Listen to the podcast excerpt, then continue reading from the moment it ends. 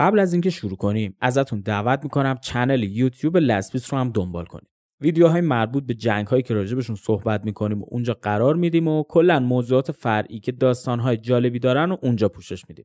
آدرس channel لسپیس توی توضیحات پادکست لینکش رو براتون می‌ذارم. بریم و بشنویم قسمت اول از فصل اول جنگ جهانی دوم.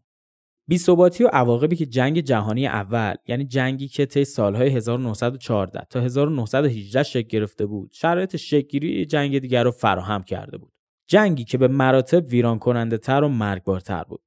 آدولف هیتلر رهبر حزب نازی با به قدرت رسیدن توی آلمانی که از نظر اقتصادی و سیاسی وضعیت ناپایداری داشت تونسته بود خودش رو به عنوان پیشوا و محبوب مردم آلمان به جایگاه بالایی برسونه و با عزمی راسخ ارتش این کشور رو دوباره مسلح کنه و با حمله به لهستان هشداری رو به بریتانیا و فرانسه بده و اونا رو علیه خودش به میدون بکشونه. حمله به لهستان توی تاریخ یک سپتامبر 1939 سرآغاز جنگی بود که تا 6 سال بعد یعنی سال 1945 ادامه پیدا کرد و تبعات اون روی دنیا تاثیر بسزایی گذاشت. کشتارهای مستقیم جنگ، یهودی کشی و نسل کشی هایی که به بهونه جنگ توی شوروی و آلمان اتفاق میافتاد، اشغال کشورهای کوچکتر توسط طرفهای مستقیم جنگ و کلی اتفاق دیگه. توی این فصل از لسپیس من مصطفی کیانی تبار می‌خوام تاریخ جنگ جهانی دوم رو براتون تعریف کنم و داستانهای این جنگ رو با هم مرور کنیم. داستانهایی که ارزش شنیدن دارن و اگه شما هم مثل من کنجکاو باشید تا در مورد جنگ جهانی دوم بدونید می‌تونم براتون جذاب باشم.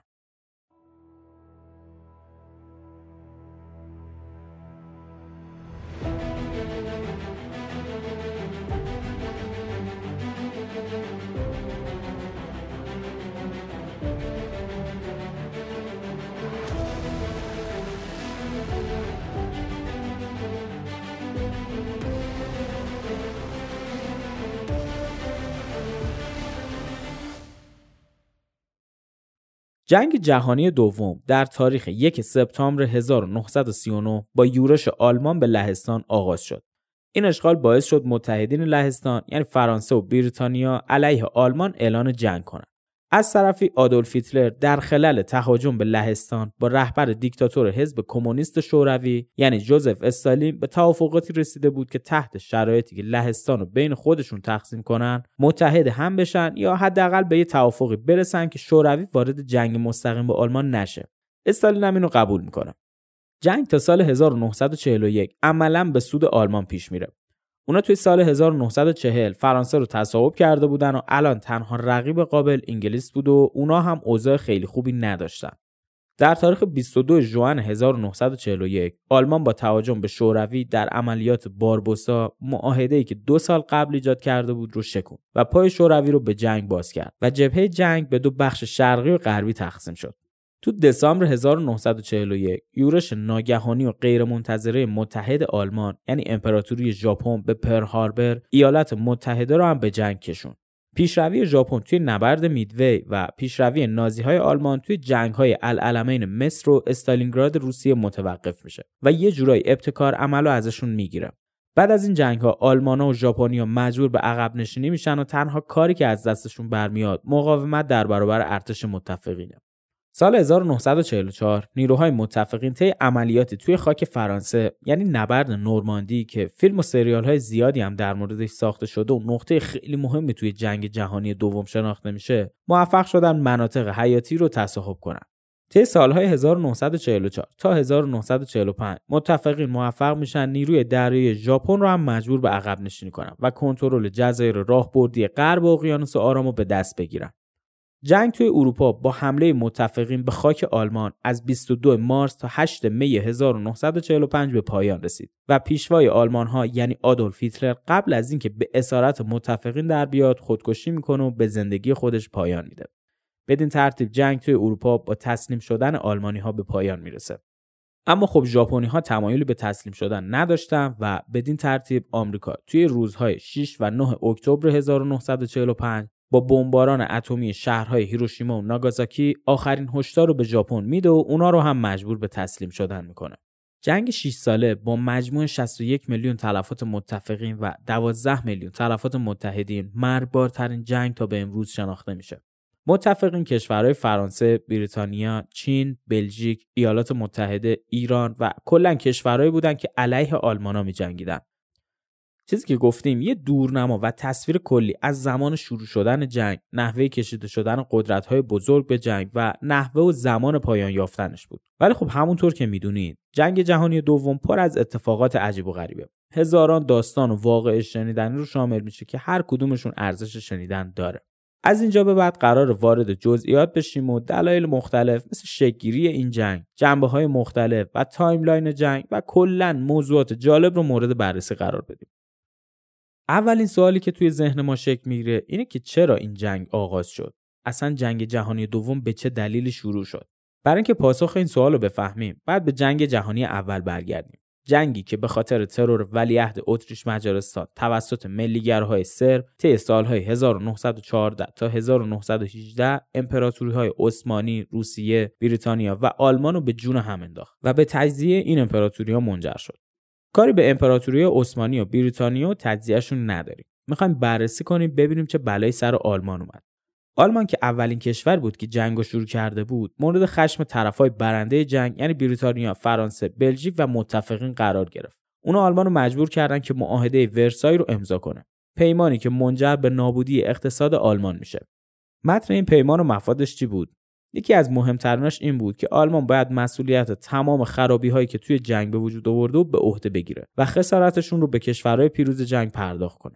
علاوه بر این تمام مستمرهاش رو به متفقین واگذار کنه و ارتشش رو هم به 100 هزار نفر اونم بدون تانک و ادوات نظامی سنگین کوچیک کنه.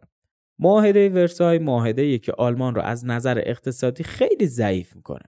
سال 1919 یک سال بعد از جنگ جهانی قیصر آلمان به هلند فرار کرده بود و حزب دموکرات آلمان روی کار اومده بود. شرایط روز به روز داشت بدتر می‌شد و قرامت سنگینی که متفقین از آلمان رو می‌خواستن داشت اقتصاد و مردم آلمان رو له و لورده می‌کرد. یه چشمه از اتفاقات اون دوران رو براتون بگم.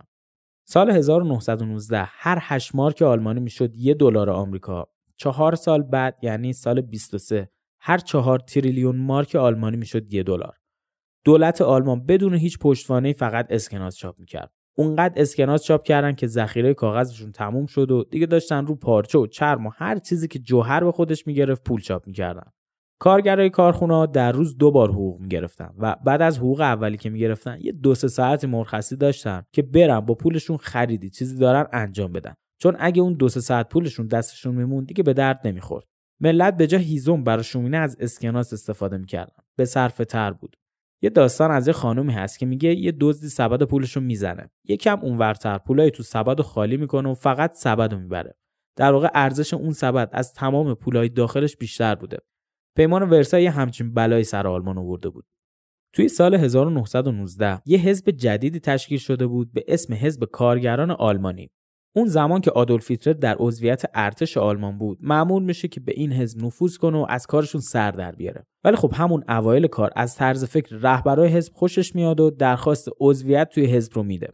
این میشه اولین حضور آدولف هیتلر بعد از جنگ جهانی اول توی یه حزب و سازمان سوسیالیستی. بذارید یه فلشبک به زندگی آدولف هیتلر بزنیم ببینیم چی بوده چجور به اینجا رسید و یه پیش زمینه از این شخصی که قراره تا چند سال آینده به خطرناکترین چهره دنیا تبدیل بشه داشته باشیم. آدولف هیتلر در سال 1899 توی اتریش متولد شد و توی شهر لینز بزرگ شد. زندگی نچندان خوبی رو پشت سر می‌ذاره و وضع مالی جالبی هم نداشته. آرزوش هم این بوده که نقاش و هنرمند بشه. ولی خب دست روزگار از آرزوهاش دورش می‌کنه. تو سال 1913 دقیقا یک سال قبل از جنگ جهانی اول آدولف هیتلر تصمیم می‌گیره به ارتش آلمان ملحق بشه. ارتش کشوری که از بچگی دوست داشته داخلش حضور داشته باشه و خودش رو یه جورایی متعلق به آلمان می‌دونسته. خلاصه که سال 1913 به خدمت ارتش در میاد و یک سال بعد جنگ جهانی اول شروع میشه. توی جنگ هیتلر به عنوان سرباز پیامرسان مورد استفاده قرار می کار این سربازا این بوده که توی جبهه جنگ پیام ها رو از این طرف محلکه به اون طرفش برسونن و بین لشکرها هماهنگی ایجاد کنن. کار خیلی خطرناکی هم بوده. توی یه جنگی به اسم جنگ سم هیتلر آسیب می‌بینه. در واقع توی این جنگ از گاز خردل استفاده میشه و باعث میشه که هیتلر بینایش رو موقتا از دست بده. از جبهه میکشنش عقب و میفرستنش بیمارستان. توی بیمارستان که بوده و اوضاعش یکم بهتر شده بود خبر تسلیم شدن آلمانیا به گوشش می‌رسه و خیلی ناراحت میشه از این موضوع. اینجور که خودش میگه بعد شنیدن این خبر دوباره بیناییش رو از دست میده. حالا این یه تشبیه به اینکه مثلا خیلی ناراحت شده. این تسلیم شدن و تحقیر شدن آلمانیا در برابر متفقین بذرهای ایدئولوژی هیتلر رو تو ذهنش میکاره.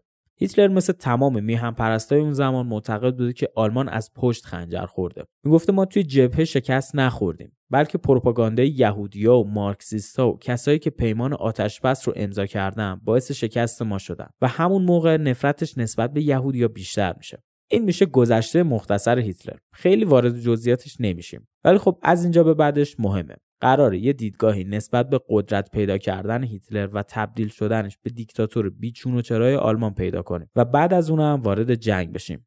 برگردیم به حزب کارگر آلمان که گفتیم توی 1919 شکل گرفته بود و هیتلر هم بعد از اینکه رفته بود جاسوسیشون بکنه از طرز فکرشون خوشش اومده بود و خودش هم رفته بود توی حزب.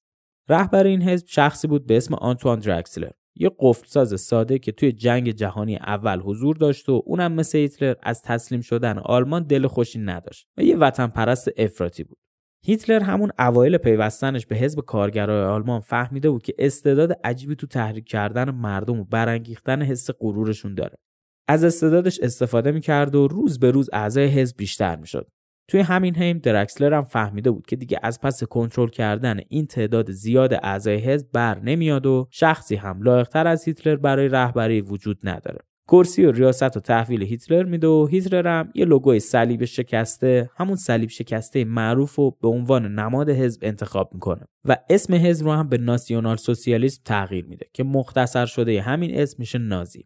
کار داشت همینجور جلو می‌رفت که سال 1923 فرانسه دست می‌ذاره روی منطقه صنعتی رور. اینجا یکی از معدود شهرکای صنعتی بود که بعد جنگ برای آلمان باقی مونده بود و توی اون اقتصاد ویران شده آلمان نقش خیلی مهمی رو ایفا می‌کرد. فرانسه به عنوان قرامت اینو ازشون می‌گیره. حزبای معروف و بزرگ آلمان هم نمی‌تونن کاری کنن و این وسط هیتلر بنزین میریزه رو آتش. مردمی که غرورشون یه بار دیگه له شده بود رو تحریک می‌کنه و 20 هزار عضو حزب رو میریزه توی خیابون. پلیس وظیفه شناس آلمان هم که نمی‌خواسته شیشه بانکی شکسته بشه یا برای جنرالا خدایی نکرده اتفاقی بیفته مردم بیچاره و فلک زده اون موقع آلمانو می‌گیره به تیربار و 16 نفر رو ازشون می‌کشه. هیتلر و 4 5 نفر دیگه از بزرگای حزبم به جرم اختلال در نظم عمومی دستگیر میشن و میافتن زندان. این زندان افتادن هیتلر مصادف میشه با نوشته شدن کتاب نبرد من. یک سال بعد هیتلر آزاد میشه و دوباره برمیگرده سر وقت بزرگ کردن جامعه حزب. منتها این بار قرار شده بود قانونی کار کنه و آشوب درست نکنه. دولت هم بهش مجوز فعالیتش رو میده. سرتون رو درد نیارم. تا سال 1933 هیتلر و حزبش اونقدری بزرگ میشه که می‌تونه تعداد زیادی رأی جمع کنه و بشه صدر اعظم آلمان. این تعداد رأی هم بیشتر با تبلیغات سیاه نمایی به دست آورده بود. رئیس تبلیغات حزب هیتلر یه شخصی بوده به اسم آقای یوزف گوبلز. بسیار بسیار شخصیت مسموم و عجیبی داشته این گوبلز که جلوتر بهش می‌پردازیم. احتمالا یکی از اپیزودهای کانال مختص این آقای گوبلز میشه. آقای گوبل 152 سانت قد داشته و 45 کیلو وزن. بهش می‌گفتن دکتر موش. توی جوانش می‌خواسته نویسنده بشه. ولی خب دست تقدیر و روزگار اونو کشونده بود به جایی که بشه مسئول تبلیغات هیتلر و برای هیتلر بیانیه بنویسه. از هر دوز و کلک و دروغی استفاده می‌کرد که هیتلر رو موقع حرف زدن معصوم و زلال جلوه بده. برگردیم به هیتلر. یکم قبلتر گفتیم که هیتلر با سیاه نمایی به قدرت رسیده بود. واقعیتش اینه که خیلی هم سیاه نمایی نمی‌کرد. بعد از جنگ جهانی اول احزاب خیلی زیادی تو آلمان تشکیل شده بود و اکثرشون از طرز فکر کمونیستی و سرمایه‌دارای یهودی حمایت می‌کردن. و خب طبیعتا چنین احزابی که توی وضع داغون اقتصادی سمت کمونیست بودن حمایتی از سمت مردم نداشتن. در مقابل هیتلر و حزب نازی عملا نقطه مقابل کمونیست بودن. توی شعاراشون می‌گفتن که سوسیالیسم رو می‌خوان اجرا کنن ولی خب منظورشون از سوسیالیسم اون رفاه اجتماعی بود. همون چیزی که مردم دنبالش بودن. یه توضیح راجع به سوسیالیسم بدیم. یه ایدئولوژیه که هدفش ایجاد یه نظم بر مبنای برابریه. یعنی تمام اخشار جامعه به یه برابری برسن و سود نهایی بین همه تقسیم بشه. یکی از ایدئولوژیایی که بعد از انقلاب صنعتی به وجود اومده و مخالف نظام سرمایه‌داریه. بگذریم. هیتلر توی بیانیه ها و سخنرانیاش از سوسیالیسم خیلی استفاده می‌کرد. مردم آلمان هم خب به معنای واقعی کلمه توی اون دوران بیچاره بودن. خیلی خوششون میومد از این ایدئولوژی هیتلر. همینو باعث میشه که تا سال 1932 حزب نازی طرفدار خیلی زیادی رو دور خودش جمع کنه. از اون طرف هم احزاب کمونیسم روز به روز گند بالا می آوردن و رهبرای حزبشون یا اعدام می شدن یا برکنار.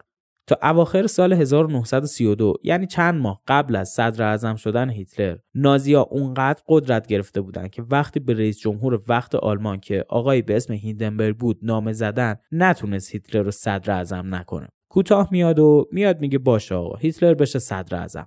الان یعنی سال 1933 هیتلر دیگه عملا شخص دوم مملکت بود. قدرت خیلی زیادی داشت و شانس جایی بهش رو می‌کنه که یک سال بعد این آقای هیندنبرگ مریض میشه و چون سنش بالا بوده میمیره. و خب الان کی قراره به مسند قدرت برسه؟ آدولف هیتلر.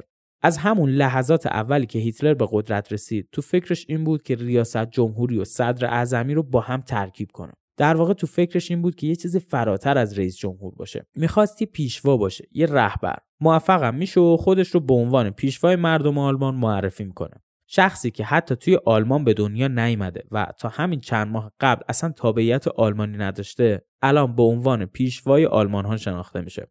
کارش شروع می‌کنه و همون موقع هم آقای گوبرسی برنامه تو سرش داشته. میاد تمام نشریه های آلمانو که اون زمان هم خیلی جون گرفته بودن رو تحت کنترل خودش در میاره و فقط مقالاتی رو چاپ می‌کنه که خودش می‌خواسته. نویسندهایی هم که طبق میل گوبلز و هیتلر عمل نمی‌کردن یا اعدام می‌شدن یا می‌رفتن اردوگاه های کارجباری یا فرار می‌کردن می‌رفتن از کشور. همزمان شروع می‌کنن معلم های مدارس رو جایگزین می‌کنن. فقط کسای معلم می‌شدن که طرفدار یا عضو حزب نازی بودن. های تاریخ بازنویسی شد و به جای زیست شناسی های علوم نژادی اومد روی کار. جوری به بچه ها و دانش آموزا آموزش می‌دادن که با یه نگاه بتونن جرمن ها رو از غیر جرمن ها و یهودی ها شناسایی کنن. همزمان دیدگاه مردم رو داشتن نسبت به همه چی تغییر می‌دادن. بعد از کلمه سلام حتما باید هیتلر پشتبندش میومد مردم برای سلام کردن به هم از کلمه هایل هیتلر استفاده می‌کردن. توی هواشناسی اگه هوا خیلی خوب و آفتابی بود گزارشگر باید می‌گفت امروز هوا خیلی هیتلریه. الان خندهدار به نظر می‌رسه برای ما. شاید اون زمان برای خود آلمانیا هم خندهدار به نظر می‌رسید این چیزا. ولی خب کم کم تاثیر خودشون رو تو ذهن مردم می‌ذارن و نتیجه میشه همون چیزی که هیتلر می‌خواسته.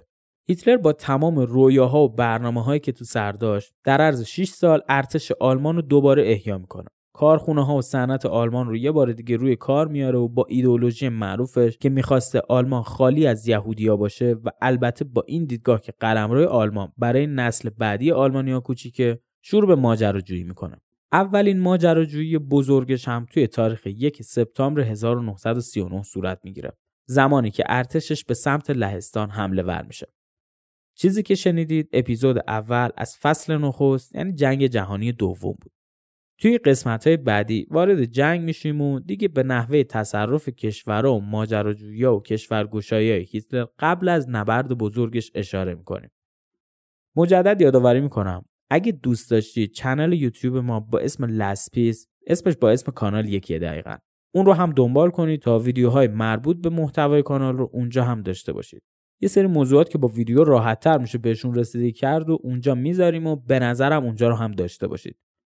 ممنون که تا اینجا همراه هم بودید. اگه نظر یا انتقادی از بنده دارید خوشحال میشم با هم به اشتراک بذاریدش. یادتون نره ما رو به دوستانتون معرفی کنید. توی اپیزودهای بعدی میبینمتون.